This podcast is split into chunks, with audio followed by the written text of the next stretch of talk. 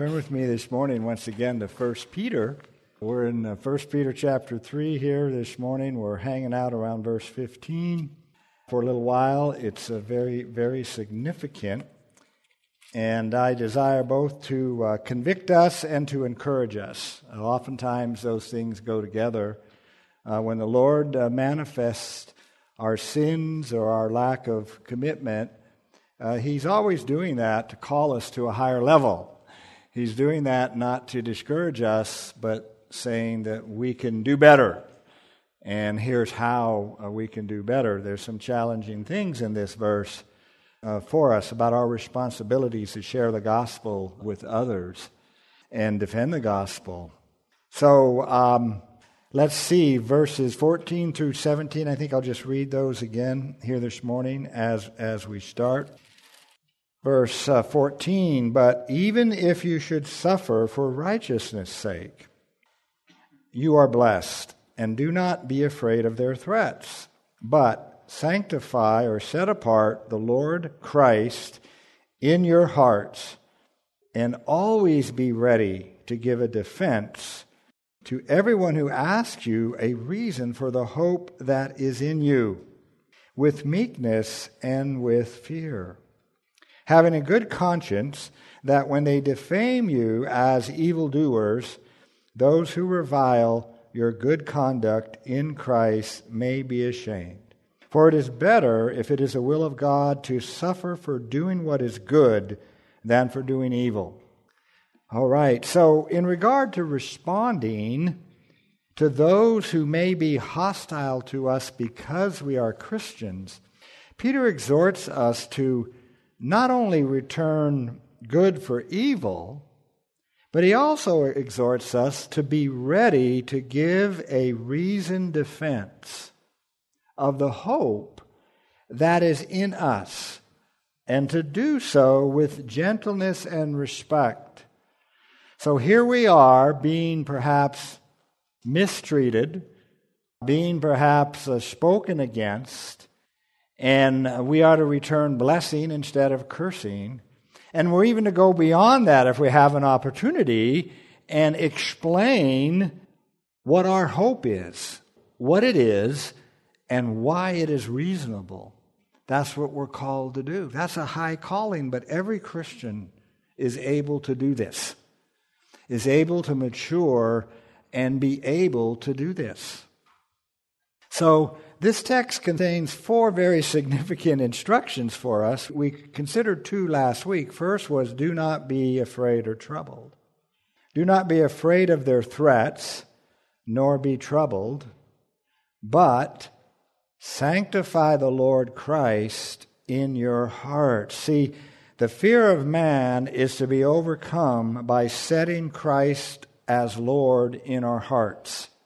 That's the connection. We must live with Christ as our Lord. Then we will be able to not be afraid or troubled when the threats and the hostilities come. It's not something you can just suddenly, if you're not living with Christ as your Lord in your attitude in your life, and the hostilities come, you can't just turn it on right then. No, if you're not living what he says with Christ set apart in your heart as Lord, if that isn't the way you consciously cultivate your life, that will prepare you, you see, for when the challenge to that comes. That's his advice. Set apart Christ as Lord in your heart and learn to live that way. And then You'll not be afraid of their threats when, when they come. And they will come in one way or another. So the fear of man is to be overcome by setting apart Christ as Lord in our lives. Now, we also considered the second matter that was significant. All of us here are always to be ready to defend our hope. Always. Look at that term in the text. Be ready to give a defense. Always, verse 15. One who asks you to be ready. Be ready.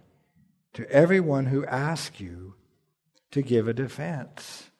So Peter's concerned that believers be able to defend our hope in Christ. That's what he's concerned about.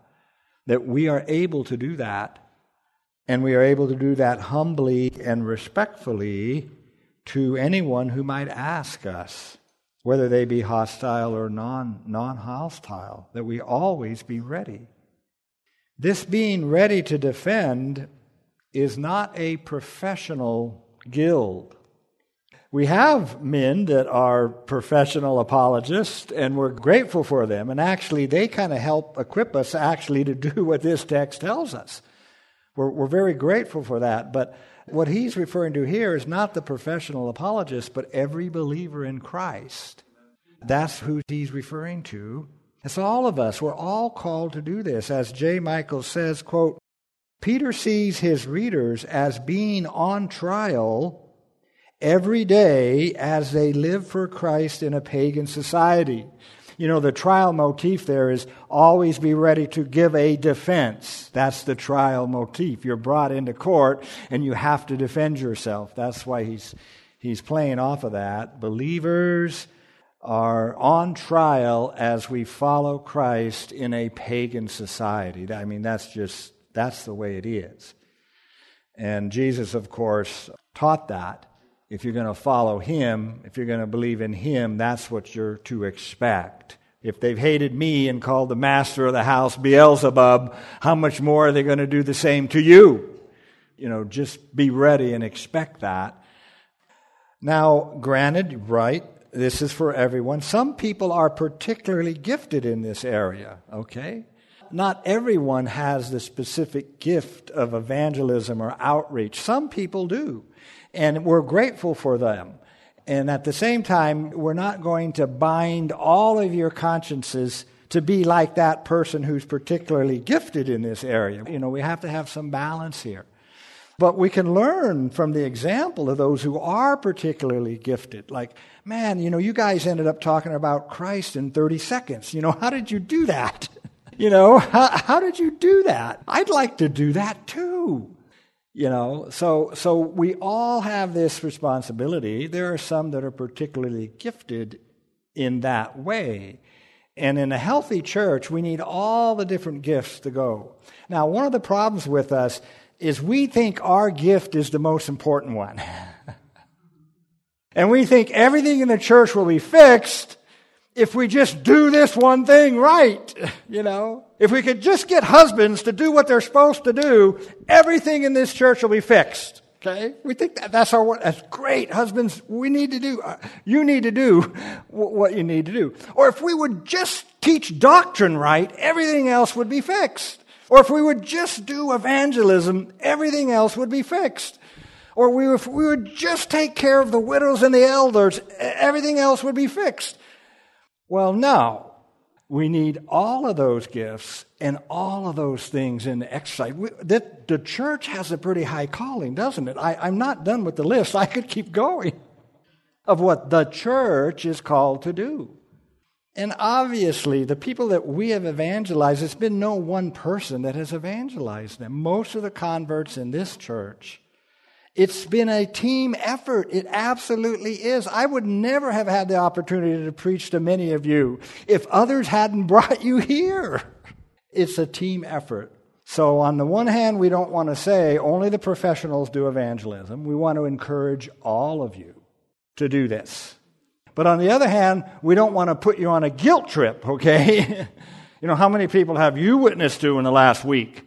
We don't want to do that either we want to function with our different gifts and opportunities, and they all need to be an exercise. So we're on this one that's very important is that we all be ready and able to make this defense. Why we have this hope. So I wanted to think talk a little more this morning before we switch to the matter of hope about this always being ready. You see, we don't know when someone will make that comment to us or make that comment about us. we don't know when that will happen, whether that's good or bad comment, or when someone will question our behavior, but they will. And the question is, will we be ready? Most of our evangelistic opportunities can't be planned. I know it's good if you want to go through the neighborhood. Some of our men in the Spanish church have done that. I've did that years ago, sometimes, few times. And you know, you plan, or some churches say, well, on Tuesday evening we're going to do our visitation. That's all good, but most of your opportunities about the gospel and to share it are not going to be planned. They're just going to pop up by God's providence in whatever situation you're in, and you're to be ready to do it. I can remember a time I don't like talking about myself very much, but examples are helpful. I can remember one of the engineers working for me. His name was Mark Glenn. He was a very bright, he was a great engineer. Uh, paid him a lot of money, but he was worth it. okay. I can remember we, we, were out, we were out doing lunch and, and, and we're on this project and, and he's working for me this. And he says to me, he goes, you know, nothing ever seems to bother you. Okay? Now that's not true, but, but that's what he said. Nothing ever seems to bother you. All right, what am I going to do? Am I ready or not? What am I going to do? Am I going to tell him why? And absolutely, I told him why nothing ever seems to bother me. Jesus is Lord. That has the most everything to do with it. He's Lord of everything. See, that's one of those opportunities. It's just going to come up. And, and a lot of times they'll come up because people will know there's something different about you. There's something different about you. I noticed that we were all laughing at that ungodly joke the other day, and you didn't laugh. now, that might bring hostility down on you, all right? You know, but I notice every time we do that, every time we have our laughs, you know, you don't. Why is that? See, there it is. Boom. It's just, it's just popped up. Are, are we ready? Are you ready? Well, I'll go, uh, I'll go a step further about always being ready do, to do this. Do we pray for such opportunities? Do we pray for such opportunities? You know, the Apostle Paul asked the Colossians to pray for him that God would what? Open the door for him. So we'll go a little further now. Do we pray for opportunities like that? We really should. It's on our monthly prayer list under the heading of outreach and evangelism. It's right there. It's the first thing on the list. It's never taken off the list. To pray for those kinds of opportunities. And that's about almost all you have to do. You know, you can be more aggressive than that. Maybe those that are gifted will stir those opportunities up. That's fine too. But we can all pray for those opportunities, and you see if God doesn't give them to you. And you want to be ready when that happens. And that's what this text is about. Peter's urging us to be ready to give that defense when that happens. So, how are we always ready? Well, obviously, what we've already considered is that we're living with Christ as our Lord. That's how to be ready. And uh, living with Christ as our Lord in our hearts is a significant part of always being ready. And if you live that way, you'll be different, you see. And by being different, because you, you won't lie, you won't do these other things, if you live with His Lordship over your life, you will be different. And that, of course, will occasion the opportunities.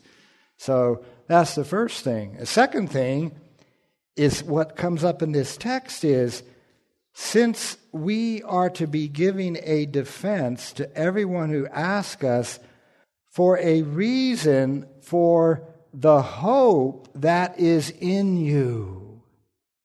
This living hope needs to be operating in our lives. And you see, it's actually that living hope in this example that has caused someone to ask you about this. You see, so in order to be ready and have those opportunities, we have to have our hope on display. We have to have it. we have to have this living hope. And that will make you different Just like the Lordship of Christ will make you different, guess what? This living hope that he is talking about, and the rest of our message is going to be on this, this living hope will make us different from unbelievers. It will make us observably different. And that's the context here. Peter says they're going to ask you. You see, they're going to ask you for a reason for this hope. So cultivate this Christian hope has to be cultivated. And it will affect the way we live, and it will attract others to the gospel. At least enough to find out what's with you. okay? So that's the second thing of always being ready. Cultivate this living hope. Practical matters. Practical matters about being ready is knowing Scripture to explain the person and the work of Christ. Do you know the gospel well enough? Do you know Scripture well enough to be able to really explain who Jesus is? And you don't have to be a theologian to do that. And you don't have to prove to everybody that's true. You just have to declare Jesus is. You know, the two Advents are pretty good, okay? Jesus is the Son of God, came into our world, took on human nature in order to save us from death and sin.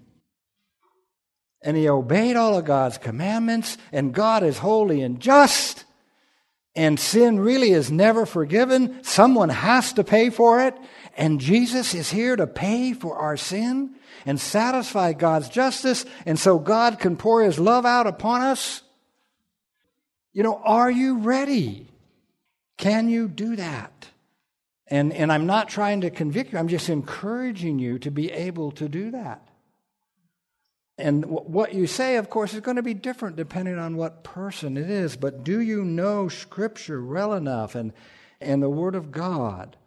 And the Word of God is powerful. And, and I won't make the standard too high, but I, I wish that every Christian could, with Bible in hand alone, open it up and share the gospel.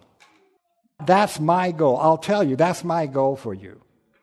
Is that you have two or three passages, four or five passages, not just one or two individual verses, that you have four or five paragraphs out of the New Testament that at any time you can turn to, and let's just read Romans chapter 3, and I'll explain the gospel to you.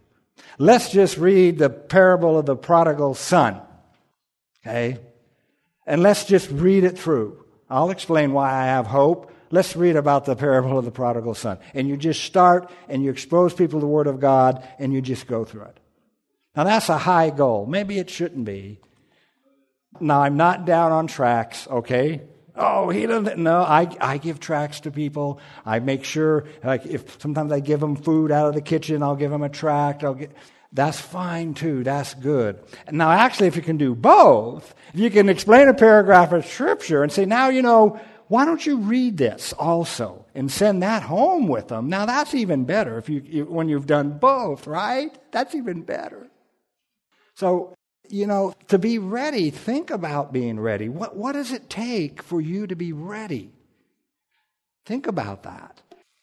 Do we understand the unbelievers' thinking well enough to be able to reason with them? You know, you want to get stronger in this matter, you got to, okay, I know how certain unbelievers think. And I know how the Word of God addresses that thinking. And so, what you want to do is, is you want to use the Word of God to address the thinking of an unbeliever. And you got to think about how to do that, you know, and somewhat maybe prepare how to do that. And, and that means you're going to have to get to know your unbelieving friends. That's right. You know, take some time to get to know your unbelieving friends. You know, don't, you don't have to shove the gospel down their throat the first time you invite them into your house. You might. You don't know. Just, just get to know your unbelieving friends a little bit. And, and that, that will show you how they're thinking. So all of these things are, you know, being ready and, and working at being, being ready. Uh, here's a very practical one. Can you direct people to visit your church by directing them to visit our website? There you go. Can you do that? Where do most people visit church first in our culture? Where do they visit it? On the website. That most people in our culture, their first visit to a church is not in a building, it's on the net. The website or the Facebook page. That's in our culture, that is our people's first visit to a quote unquote church. We even use that terminology. Visit our website, right? Visit our Facebook page. I mean, that's a very practical thing, but, but you know, you'll have opportunities often to direct people toward the church's website. So, those are different ways, some suggestions about always being ready, but knowing the scriptures the most. And, and like I said, I wanted to develop that section further uh, so you're getting it kind of rough cut, unfinished. Now, what we are to be ready to do is this we're to be ready to give a defense for everyone who asks us a reason for the hope that is in us. So, before we consider giving a defense, we need to think about what is what it is we are called to defend. What are we called to defend? Peter tells us the hope that is in us. That's what we're called to defend. Obviously, it's got to be in you to begin with if you're going to defend it.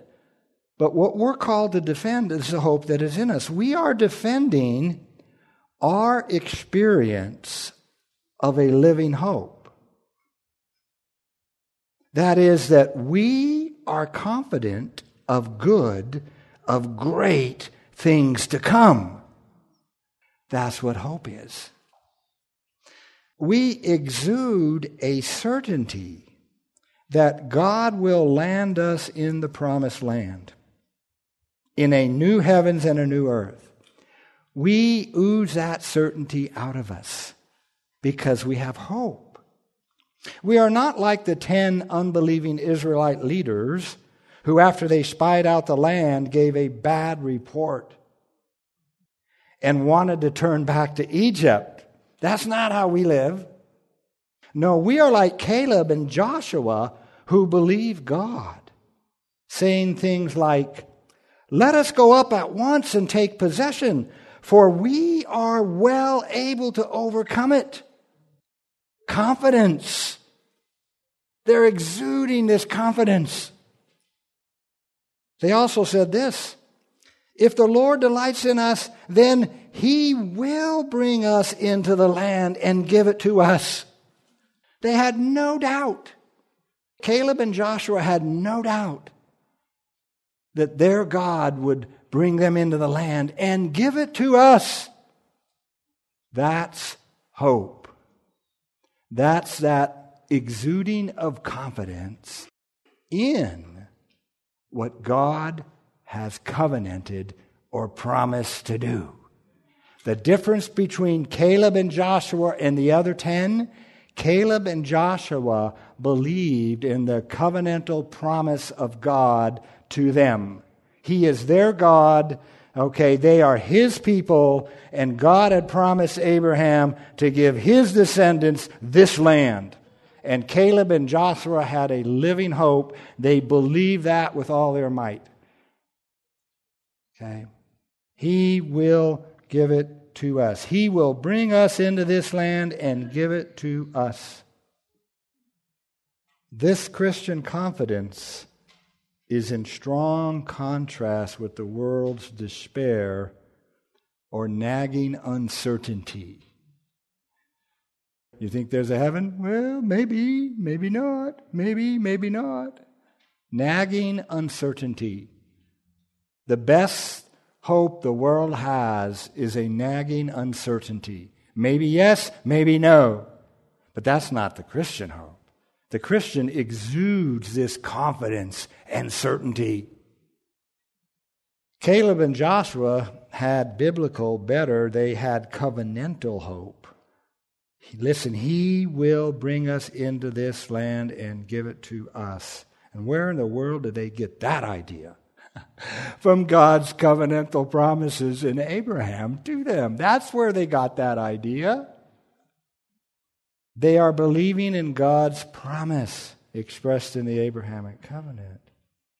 Now, not only do we have this certainty, this certainty kind of hope, but we experience this hope even though now, for a little while, if need be, we have been grieved by various trials. As Peter said in 1 Peter 1 6, didn't he? He said, You rejoice with joy inexpressible and full of glory, even though now you are distressed by various trials. So the Christian on display, distressed by various trials, is still what? Oozing out this hope. That's, that's what it is. That's hope. And neither are we out of our minds irrational, or creating some fictional fantasy in our minds like a psychological drug. Okay? That's what the world is going to think. They're crazy. You're, you're crazy. I mean, they're in a make believe land that they created themselves. That's, that's what they're going to say. When they see you suffering and having this absolute certainty of hope, they can't explain. They're going to try to explain that. And, and they want to explain it away from the gospel, of course. but that's this, this hope. And you see, worship, and this is an experience. This is, doctrine's important, but look at this text. This is not saying we're defending a doctrine. Now, we need doctrine to do this. This is saying we're defending our experience of hope. We live and experience this wonderful hope, and it is rational and it is correct. But we are defending, we are giving a rational explanation for what we are experiencing, which is hope. Think about that. That's what we're doing. We are experiencing this amazing hope, and we're going to give a rational and theological explanation of that experience, of this certainty that God is going to land us in glory.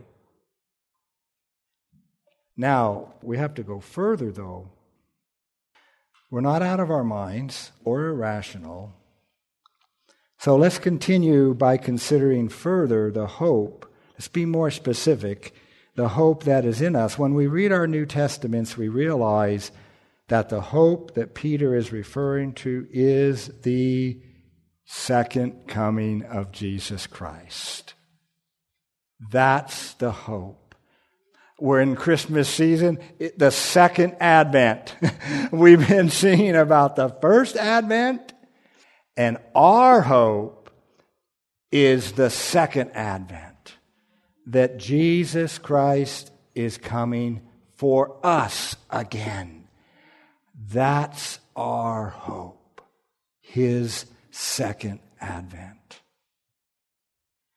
Peter already defined this hope that way in chapter 1, verse 13, where we were exhorted to rest your hope completely upon the grace that is to be brought to you at the revelation of Jesus Christ. That's it. He says, Take all of your hope all of it, and rest it completely on the second advent, the revelation of Jesus Christ. Rest all of your hope on that future event and promise of God. Just as the land of promise in the Abrahamic covenant was promised to those ethnic descendants of Abraham, Caleb, and Joshua, move that forward. We're in the new covenant there's a new heavens and earth promised wherein dwells righteousness to us.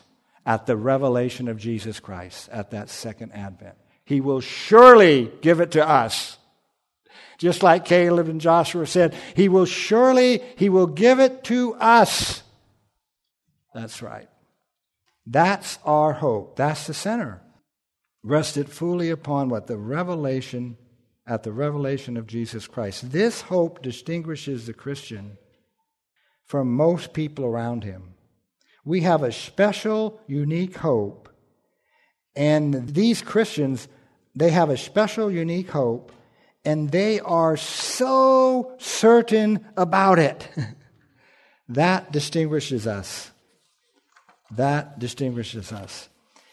And this hope greatly cushions us from the roller coaster ride so typical of those who are constantly placing their hope in some earthly temporal thing, only to be disappointed or disillusioned in some way or another, time and time again.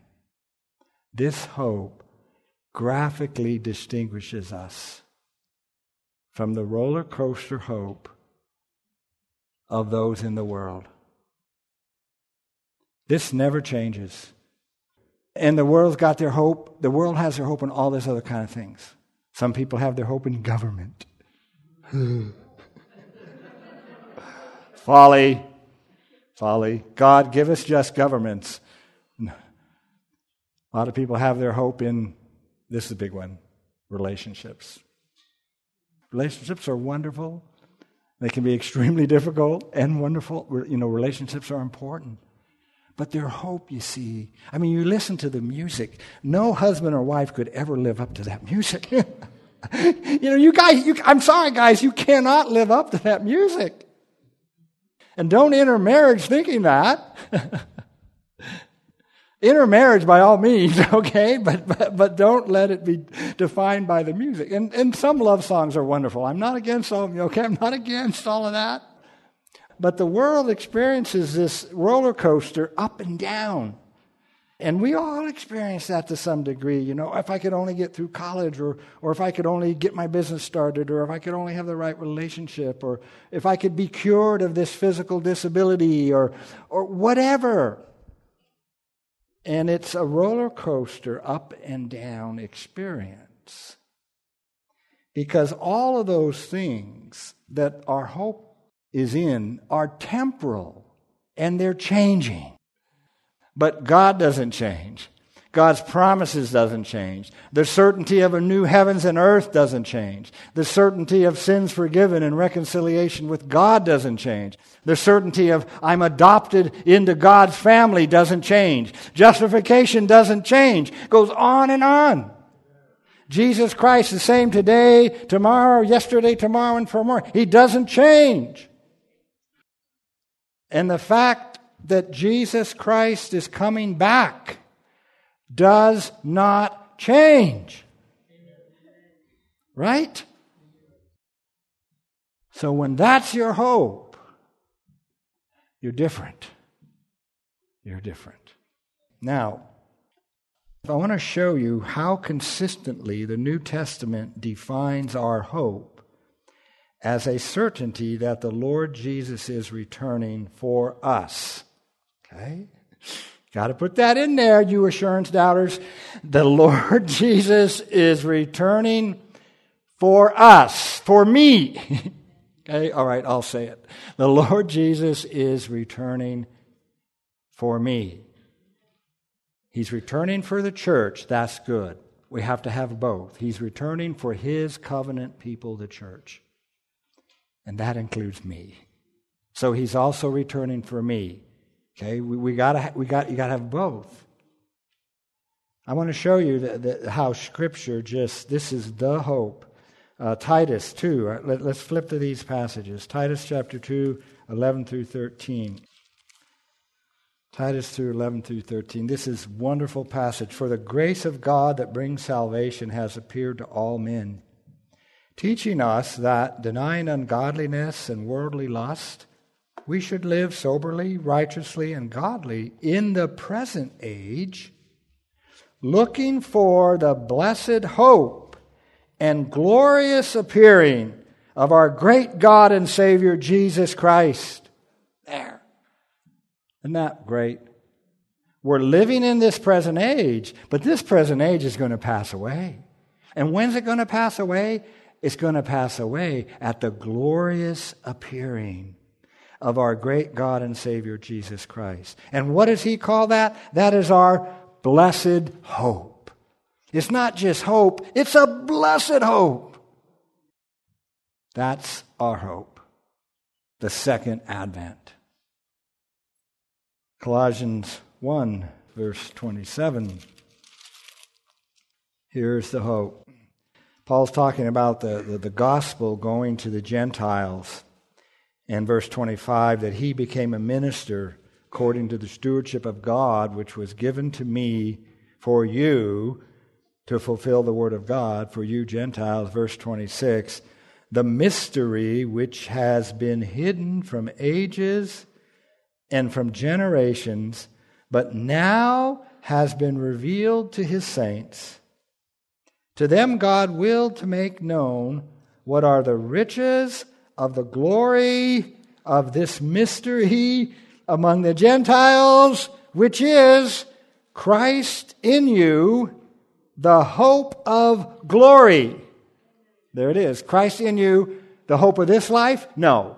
He is a hope for this life, but that's not the emphasis. Christ in you, the hope of glory.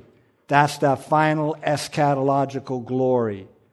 And that's the mystery of the gospel that we Gentiles are plugged into that. Look at that. That's our hope. Christ in you, the hope of glory, that eschatological completion at the second advent when Jesus returns. That's our hope. First John, uh, we're not going in order here. First John chapter 3, verses 1 through 3. This is the New Testament hope. 1 John 3 1 Behold, what manner of love the Father has bestowed on us, that we should be called the children of God. Amazing. I mean, you can't help but stop there. Me?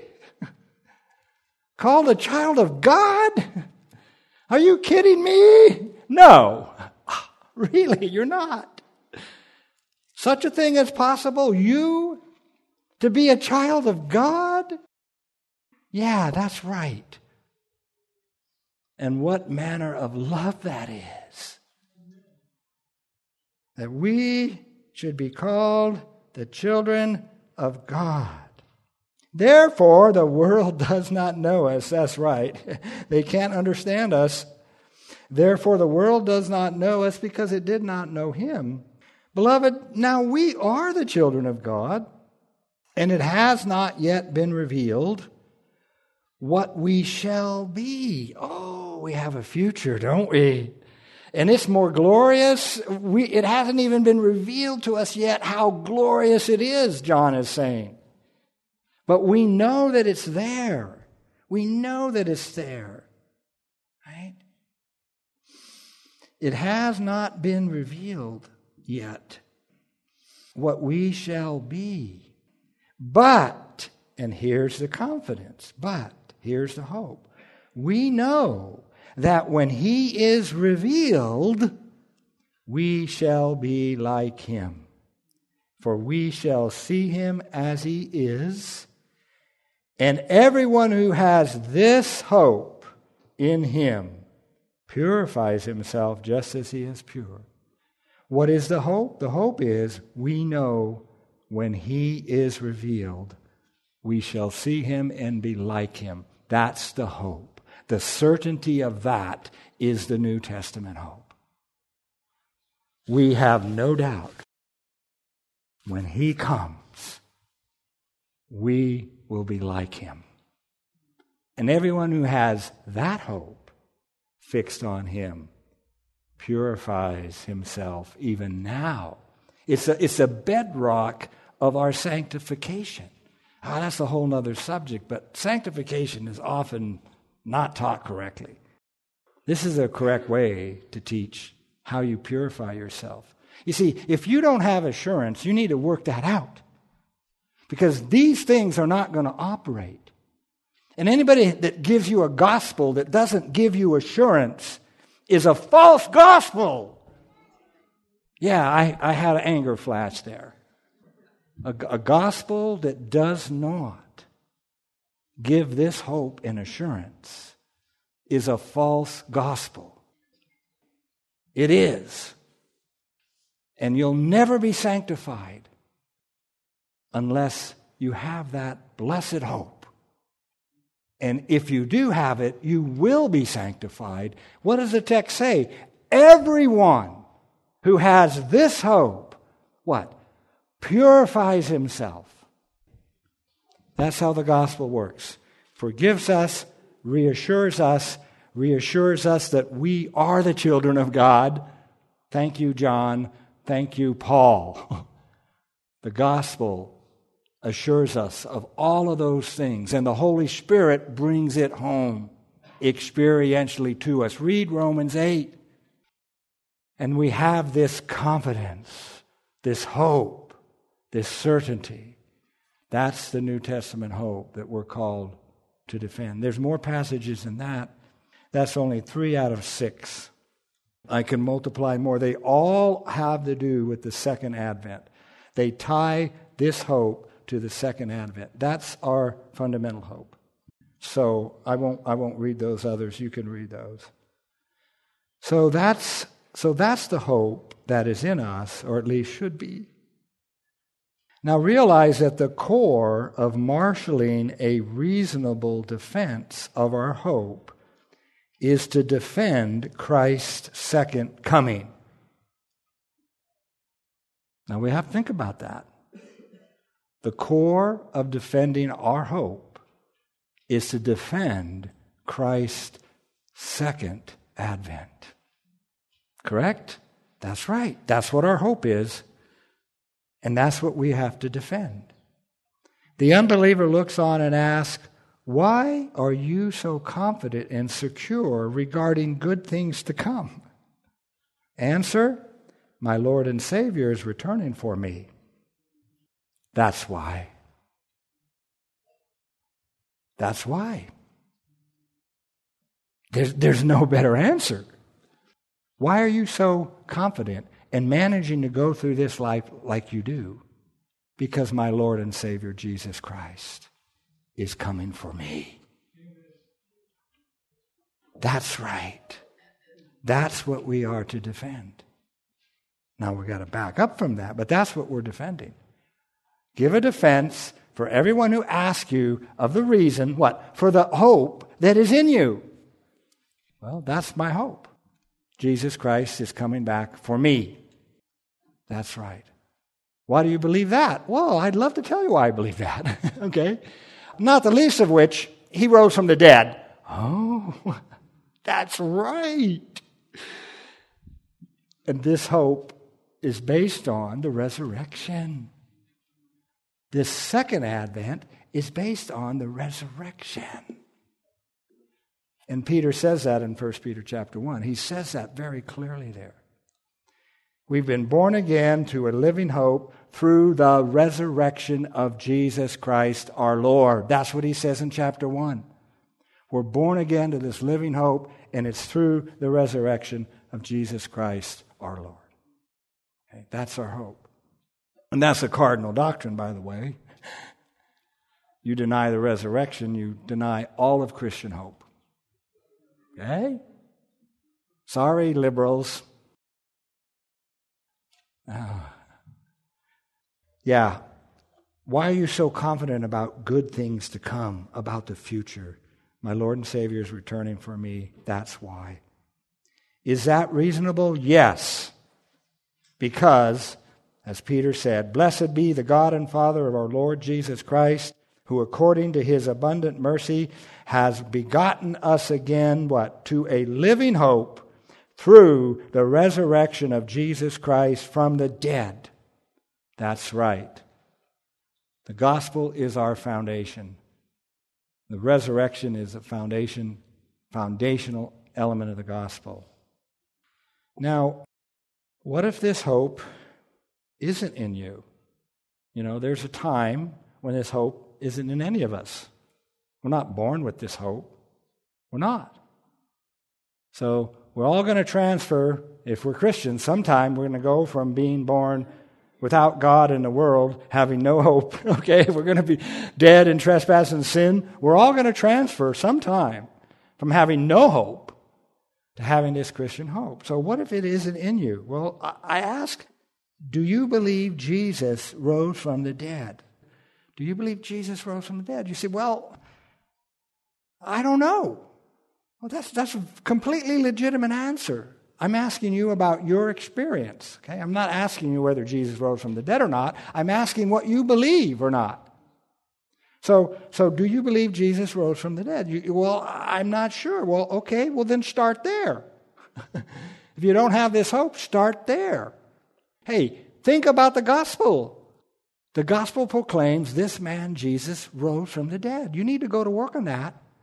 And you need to get it resolved in your mind whether this Jesus of Nazareth really rose from the dead or not. That's great. Go after it. Give you something to read. We'll talk about it. But, you know, don't, don't try to jump over to this kind of hope that you see in your, your Christian coworkers or whatever. Uh, it starts by believing that Jesus Christ rose from the dead. So you need to, you need to work through that. So, well, what if you do believe Jesus Christ rose from the dead? What then? I don't have this hope, but I do believe Jesus Christ rose from the dead. What then? Listen to him. If you believe Jesus Christ rose from the dead and you don't have this hope, open your Bible and read the Gospels and listen to this man, Jesus, whom you believe rose from the dead. Okay? Just do that. Believe he rose from the dead? I want to have this hope. I don't have it. Listen to him. Okay? And what happens? Faith comes by hearing, hearing concerning the word of Christ. And as you listen to him, you know what's going to happen? You're going to believe in him. That's what's going to happen. That's what's going to happen. That's right. So then, what about a, wor- a word to believers? New Testament believers were deeply convinced of two things Jesus rose from the dead, and he is coming again. They were deeply convinced of those two things. He rose from the dead, and he's coming again. And it's powerful in the church fathers in the early centuries. You know, they're not the best doctrinal teachers. We can learn from them, we can learn a lot, but they are the best teachers on this subject of the living hope. And, and, and you can see it, just the passages I've read you from the New Testament. The hope we are defending is the return of Jesus Christ, his salvation of his people, and his righteous judgment of the world and establishing a new heavens and a new earth wherein dwells righteousness. And part of that hope is do not avenge yourselves, vengeance is mine. That's part of our hope. That the injustices committed in this world are going to be righted. That's part of our eschatological hope, brothers and sisters. Okay? It absolutely is. He is going to establish righteousness at that second advent. And that's part of our hope. That's how we go through the things we go through. This hope transcends, this is my last point, this hope transcends all earthly hopes. It transcends all earthly hopes. And I think it's a significant I speak of myself. I think it's a significant weakness in American Christianity that our hope so often is not transcendent. It's, it's just not. And if we do have hope in the Lord, our hope is about everything that He does here. You notice that? I, don't know. I, want, I want you to think about it. Our hope, I have hope, but what is this about? Well, everything that he does here. Everything that he does here. But this hope is transcendent from here. This hope is about what he's going to do when he returns. We need to have that first kind of hope. Great, you know. We have that hope about things and the gospel in this life, but that's got to be secondary. It's not this New Testament hope if what Christ does in this life is your primary hope. That's not what's on the pages of this New Testament. What's on the pages of this New Testament is his second advent, the revelation of Jesus Christ. Fix your hope there. That's what I mean by a transcendent hope. His return. And American Christians are very weak in this matter.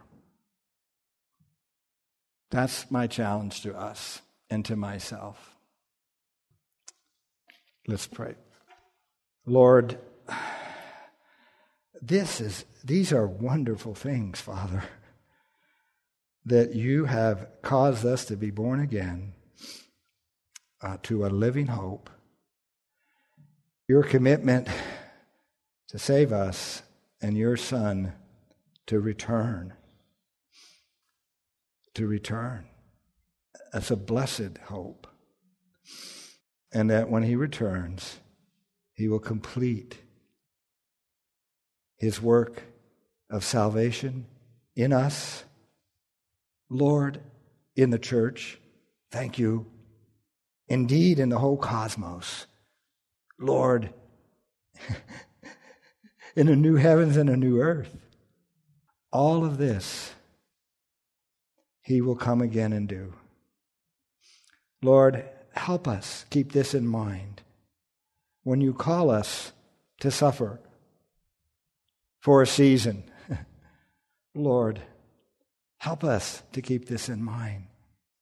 When you call us to say no to the sins of our flesh, help us to keep this glorious hope in mind. Lord, when, when we don't succeed, when, when, when, when our hopes are shattered, when our earthly, when our earthly disappointments fill our minds and our hearts. Oh Lord, help us not be like those ten spies that had no hope, Lord, and they wanted to return, Lord, to Egypt. They wanted to return back to Egypt. Oh God, help us have this hope so that we never want to return back to Egypt.